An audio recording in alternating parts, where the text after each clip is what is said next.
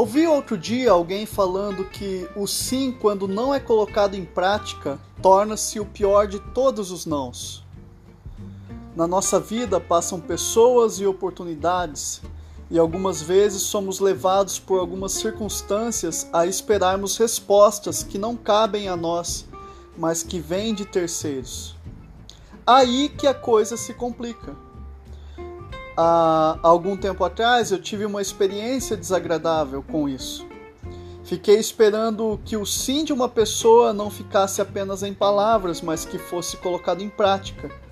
Isso não aconteceu, e como era um negócio que envolvia valores, quase fui prejudicado.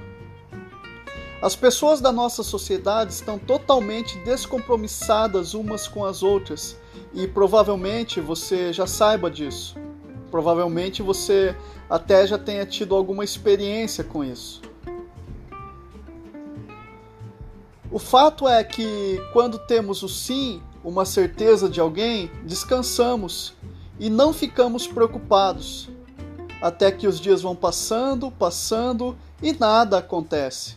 Seria melhor ter ouvido um não bem grande que possamos nos lembrar de um princípio bíblico e básico para todos nós quando formos realizar um projeto pessoal, profissional ou espiritual.